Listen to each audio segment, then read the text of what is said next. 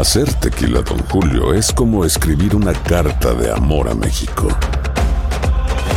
Beber tequila, Don Julio, es como declarar ese amor al mundo entero. Don Julio es el tequila de lujo original, hecho con la misma pasión que recorre las raíces de nuestro país. Porque si no es por amor, ¿para qué? Consume responsablemente. Don Julio Tequila, 40% alcohol por volumen, 2020. Importado por Diageo Americas, New York, New York. Si no sabes que el Spicy McCrispy tiene Spicy Pepper Sauce en el pan de arriba y en el pan de abajo, ¿qué sabes tú de la vida? Para, pa, pa, pa. Lo mejor, lo más impactante, está por venir en Tu vida es mi vida. De lunes a viernes a las 8 por Univisión. El Palo con Coco es un podcast de euforia. Sube el volumen y conéctate con la mejor energía. Show número uno de la radio en New York. Escucha las historias más relevantes de nuestra gente en New York y en el mundo para que tus días sean mejores junto a nosotros. El Palo con Coco. Anoche yo me trasnoché. Ajá. Siguiendo el curso de la guerra de Israel. Eso fue el espectáculo televisivo, ¿eh? Sí, sí, sí, sí. Los ratings de las televisoras En noticias. en noticias es una cosa increíble. Por el rufo. Y todavía hoy sigue la escalada. Ah, Obviamente ya Israel aparentemente tiene el control de la, de la zona. El presidente acaba de hablar, el presidente Biden, y ha confirmado que dentro de los rehenes de Hamas hay ciudadanos norteamericanos. Israel dice que va a aniquilar todos esos los terroristas y que es una guerra declarada que no se sabe qué tiempo va a durar. Lo que mete miedo en este momento es la amenaza de los terroristas de Hamas de matar a rehenes cada vez que Israel lanza un bombardeo sin avisar. Me pasa que cada vez que había conflicto entre Israel y, y estos terroristas, Hey. Israel siempre avisaba con una sirena, vamos a disparar para darle tiempo a los que viven en Gaza que se refugiaran. Correcto. Pero aparentemente no lo está haciendo y dice que el próximo bombardeo que Israel haga sin avisar para que ellos se puedan proteger, entonces van a matar un terrorista y lo van a transmitir en vivo en televisión. Mm. Yo me pregunto, ¿Israel continuará sus bombardeos sin avisar, sacrificando la vida de tantos rehenes que hay ahí de todas partes del mundo? Terrible. Como de costumbre, los mercados de valores se cayeron hoy. Ujú. Ahí perdí yo unos cuartos largos. Estoy abajo. Y estoy tratando de subir, pero no puedo. No, no, te olvídate. Por par de días va a estar ahí abajo. No, no, estoy abajo. Ey. Eh, y la pregunta que todo el mundo se hace, ¿cómo es posible que el sábado Israel haya sido agarrado asando batata, como decimos nosotros? Sorprendido, porque los ataques de Hamas fueron por aire, mar y tierra. Sí. ¿Qué falló en la inteligencia israelí? Un país que siempre está en vilo, en alerta. Correcto. Se está hablando inclusive de que pudo haber ese complot, pudo haber sido con la participación de gente dentro de Israel, Mm. gente de eh, palestino que Israel le permite entrar diariamente a su territorio, Correcto. porque fallaron las torres celulares, fallaron las alertas y falló la respuesta inmediata de los organismos de seguridad y de ayuda de Israel. Claro. Fíjate lo que pasó, lo que pasó en el Festival de Música Digital. Wow. Más, casi 300 personas masacradas. Una masacre. Y, y la ayuda llegó muy tarde. Wow. Esos tipos planearon muy bien este ataque. Ahora, tú sabes quién fue que metió mano, que es el peligro de esto. Ajá. Supuesta y alegadamente, quién eh, pro- eh, proporcionó la logística Ajá. y la financiación Ajá. económica para ese complot, esa escalada. Irán. Ajá. Irán es enemigo número uno de Israel. Sí, sí. Y está armado hasta los dientes con bomba nuclear. Oh, pero claro. Entonces, si, si fue Irán, imagínate tú lo que puede pasar, que puede ser una escalada a nivel internacional. Ay, Dios mío, que Dios nos libre, que Dios nos libre. Ahí vi una madre de un rehén norteamericano diciendo que a su hijo le arrancaron el brazo, se lo volaron. Sí, le volaron un brazo. Sí. Una cosa terrible. Totalmente, como parte de la tortura, porque Oh, ellos están torturando. Wow. Fíjate que en el festival de música lo perseguían y le disparaban a mansalva, quemarropa. Ujú, Cuando se iban a correr en los carros, iban, le ametrallaban los carros. Oye, me- Como si fuera un juego de esos una juegos. carnicería. De esos videojuegos. Sí, una total carnicería. Increíble. De eso vamos a seguir hablando aquí en El Palo Con Coco. Continuamos con más diversión y entretenimiento en el podcast del Palo con Coco. Fíjate que este lío comenzó el sábado y Mm. todavía en la madrugada de hoy estamos hablando de decenas de aviones de Israel que continuaron los bombardeos sobre objetivos de Hamas densamente poblados. Eh, Israel hasta el momento ha recuperado el control de la zona fronteriza con la franja de Gaza y ha inclusive logrado Mm. cesar la infiltración de los milicianos de Hamas en su territorio. Están prácticamente eh, restaurando el control. Sí. Y hay algo que es importante decir de esto, sobre los acuerdos de Abraham. Ya. Fue el primer acuerdo de paz firmado en Medio Oriente con mediación de Estados Unidos en más de dos décadas Mm. ocurrió en septiembre 2020 durante el gobierno de Donald Trump. Y hubo un acuerdo, el acuerdo de Abraham, entre Israel, los Emiratos Árabes Unidos y Bahrein. Y esto abrió las puertas a la normalización de las relaciones entre los países. Entonces el acuerdo de Abraham, porque estamos hablando del profeta bíblico, Claro. que eh, es central en los credos musulmán, judío y cristiano. Mm. O sea, pero ahora con esto, ¿qué es lo que va a pasar? Lo que puede pasar es que la escalada sea mayor, porque aquí están envueltos las religiones. Claro. Eso fanatismo. eh, oye, yo no pertenezco a religión por eso. Eso es lo primero ahí, ¿eh? La- el problema de la religión, del fanatismo, es lo primero. Ah. Eh, y mucha gente dice, pero, pero ¿por qué Estados Unidos ha enviado eh, tantos convoy para Sí. allá? más de qué sé yo cuántos aviones, qué sé yo cuántos helicópteros. Bueno, aquí lo que, lo que está sucediendo es que posiblemente Israel tenga la capacidad para solo batir al grupo Hamas, que lo financia otros países. Pero ¿qué pasa? Si Estados Unidos va ahí, lo que va a prevenir Estados Unidos es, o va a estar ahí presente, por Sí. si Irán se mete. Claro. Por si se mete en otros países, entonces Israel no va a tener la capacidad de combatir solo a todas esas potencias que se han metido. Entonces ahí viene Estados Unidos y se mete y vamos, nos vamos al, al toma y daca. Exacto, de tú a tú ahí. Sí, porque tiene que ser así. Es su amigo, Estados Unidos. Claro, claro. Y va a estar ahí para defenderlo. Claro, es como la OTAN. Sí. La OTAN, la Organización de Países Aliados, son una pandilla Sí, Así que es. si tú vas y le topas a uno, Ay. vienen todos y te caen encima. Como las avispas. Sí. De esto seguiremos hablando el día entero. Sí, está caliente el tema. Está caliente. Sí. Guerra de Israel, mi hermano. Quiera Dios que no se dé, ¿eh? La guerra, no, pues ya te está No peleando. sé, pero que no escale a mayores. Oh, una escalada. Ey, una escalada, Bueno, óyeme. Oye, yo- oye. Oye, tú Yo no quiero ser boca chivo. tú mencionaste un país peligroso ahí. Irán.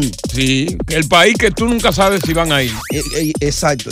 Irán. Irán. Sí, tú no sabes si van ahí. Y si van, van con armas nucleares. Ay, Que Dios nos libre. palo Con Coco. Estás escuchando el podcast del show número uno de New York. El Palo con Coco. Dicen que traigo la suerte a todo el que está a mi lado.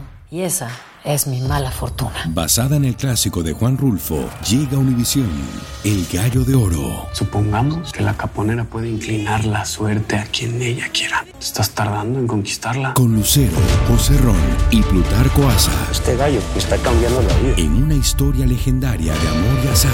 No trates de cambiarme, no lo vas a lograr. El Gallo de Oro, lunes a viernes a las 9 por Univisión. Continuamos con más diversión y entretenimiento en el podcast del Palo con Coco. Bueno, eh, ya tenemos el cuadro lleno con todos los amigos del programa que quieren hacerle preguntas al abogado Cris Cabanilla en materia de ley, sobre todo en el tema de inmigración, que es uno de los temas más ocurridos y que la gente pues, pues lo tiene mantente, bastante caliente. Y le damos la bienvenida a Silvio. Silvio, ¿qué te pro- ¿cuál es el problema que tiene? ¿Qué te preocupa? ¿Qué es lo que tú quieres saber, brother? Buenas tardes, ¿cómo están ustedes? Estamos bien, Silvio. Cuéntanos. Cabanilla, yo quiero saber, eh, yo me casé con esa señora porque yo pensaba que a los dos años me salían ya las residencias permanentes. O sea, no te casaste por ella con amor, porque ya vi que le dijiste de manera despectiva. Yo me casé Sí. con esa señora. Con esa señora. Coño, qué bárbaro. Oye, pensando de que, que de una le iba a salir Oh, permanente ya. pero de por Dios. ¿Qué pasó con la señora entonces? Silvio. Es que los amigos míos me hacen bullying, entonces yo quiero saber si yo puedo adelantar Ajá. la, los 48 meses divor- divorciándome. Pero espérate, espérate, que te hacen bullying porque por ella y es tan fea. ¿De qué se burlan de ti, Silvio?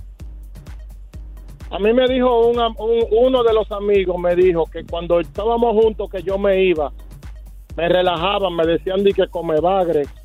Oh, porque, ah, que... Es feita. Ey, parece. Pero, ¿y por qué tú no viste, en vez de ver su cara, que no es una cara atractiva, no viste su corazón, su alma? Sus sentimientos. Eh, porque, porque, pues, ahí es que está la cosa. Claro, eso es lo que tienes que decir a tus amigos. Entonces, ¿tú te quieres divorciar de ella? Coco, yo no sé si tú te acuerdas una vez que yo llamé, que ella fue a Dominicana y ya yo le había hecho un lío a la esposa que yo tenía allá. No. Y cuando nada más veía la foto, y cuando llegó allá tenía 300 y pico. Y yo Ah, dije, bueno, 300 déjame libras. meter mano, déjame meter mano como quiera, porque... ¿Y te trajo? Me ha, me ha salido caro, sí. Cabanilla se Yo quiere divorciar. Mira, se puede divorciar y hacer ese proceso solo para conseguir ese permanente. problema es de que hay que divorciar y hay que probar de que tu relación fue legítimo, de Mm. que se casó no solamente por papeles. Claro, por Y, amor. ah, eh, you know, suena de que usted necesita preparación. Por esta llamada te van a negar si, si entras y hablas así. Sí. ¿Tú te Esa imaginas, señora. ¿Tú te imaginas que él le diga eso al oficial?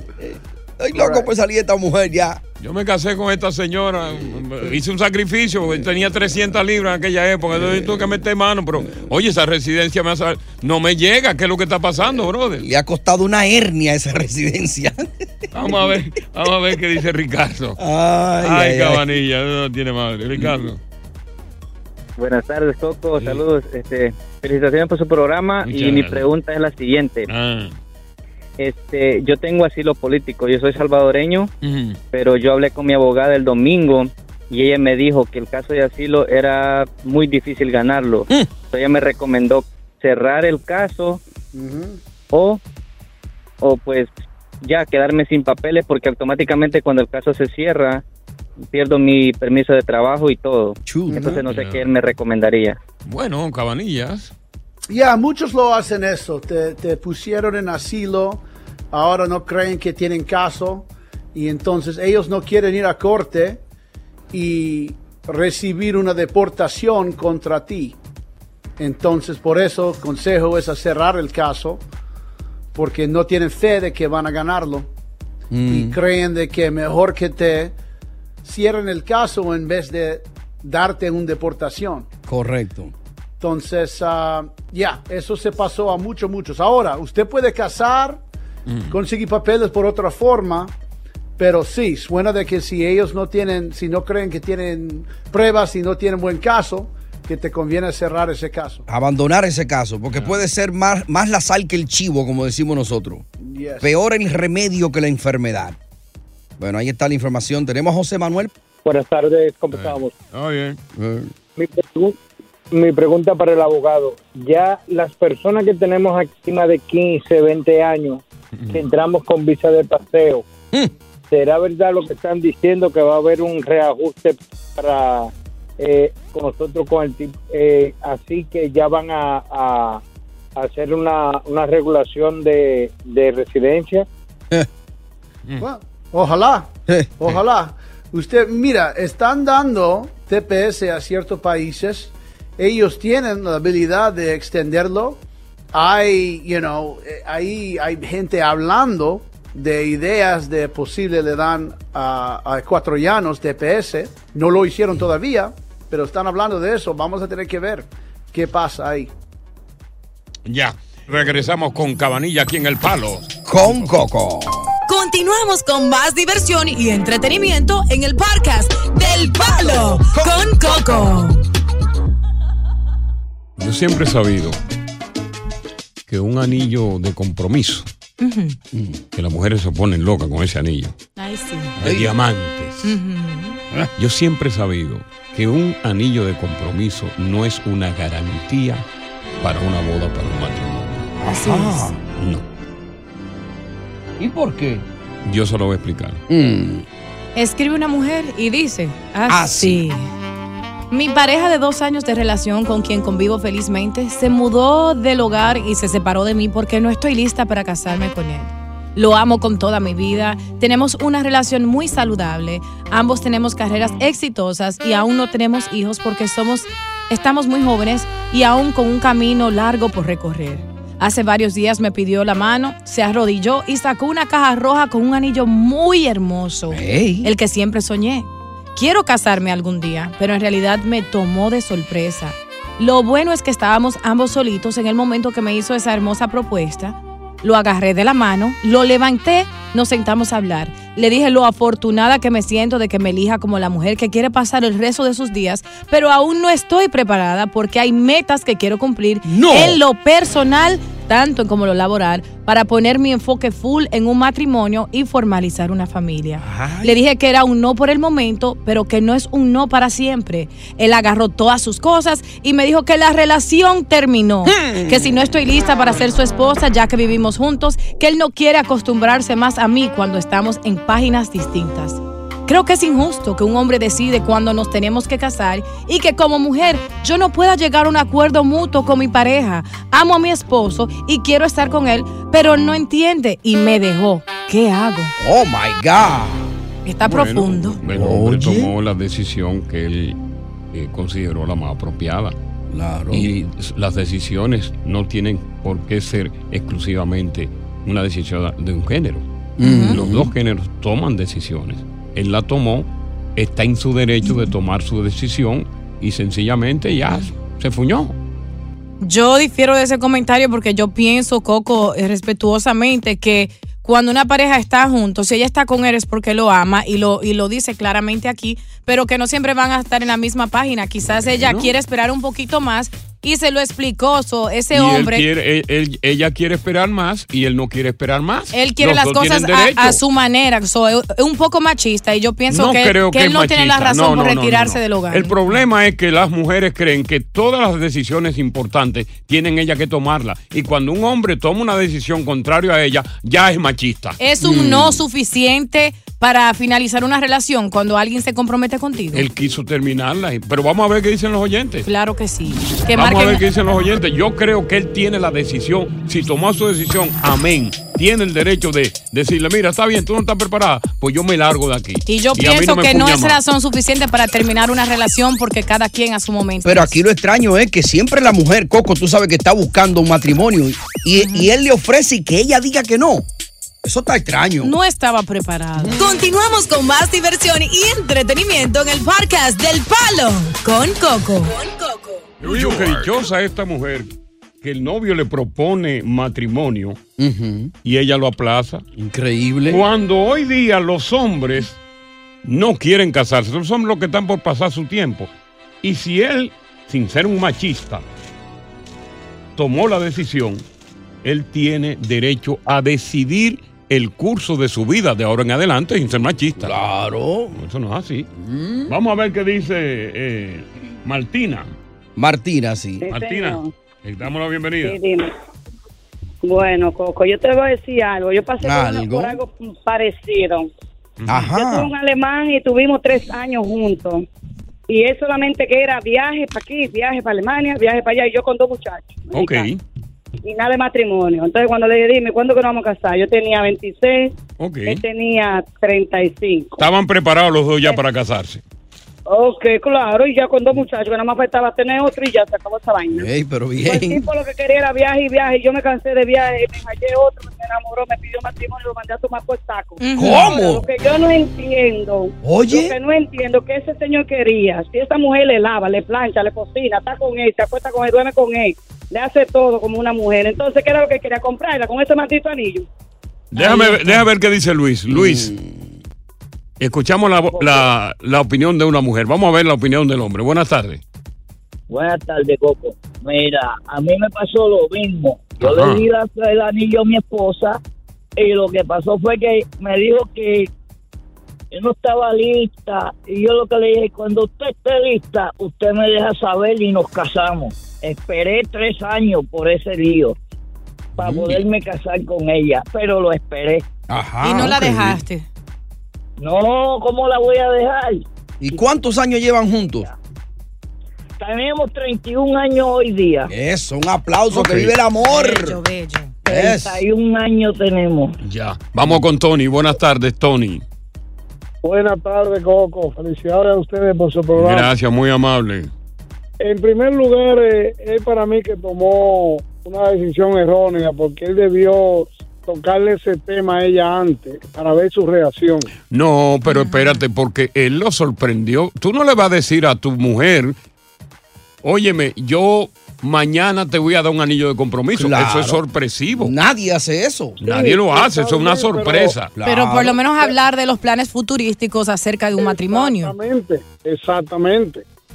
Ese fue el primer error y, y el otro tuvo mal también el irse. Tenía que esperar un poco más y estar tranquilo con su mujer porque si se la da comiendo completa, ¿cuál es? Bueno, cada, cada cabeza, cada cabeza es un mundo y tiene derecho a tomar la decisión del curso de su vida de ahora en adelante también. Claro. Porque cada, el, el respeto al derecho ajeno es la paz. Sí, señor. Bueno, eh, señores, la guerra entre Israel y Palestina está picante. Ya comenzó. Amenaza con una tercera guerra mundial. Ay, Dios. Tenemos Mm. todos los detalles de este conflicto nunca visto entre esas dos naciones que posiblemente no va a dejar buenas cosas Mm. en los próximos días. Ya regresamos aquí con más del palo. Con Coco. Oye, gracias por escuchar El Palo con Coco. Si te gustó este episodio, compártelo en redes sociales. Si te quedaste con las ganas de más, sigue derecho y escucha todos los episodios que quieras. Pero no somos responsables si te vuelves adicto al show. Suscríbete para recibir notificaciones y disfrutar el podcast del mejor show que tiene la radio en New York. El Palo con Coco es un podcast de euforia. Dicen que traigo la suerte a todo el que está a mi lado.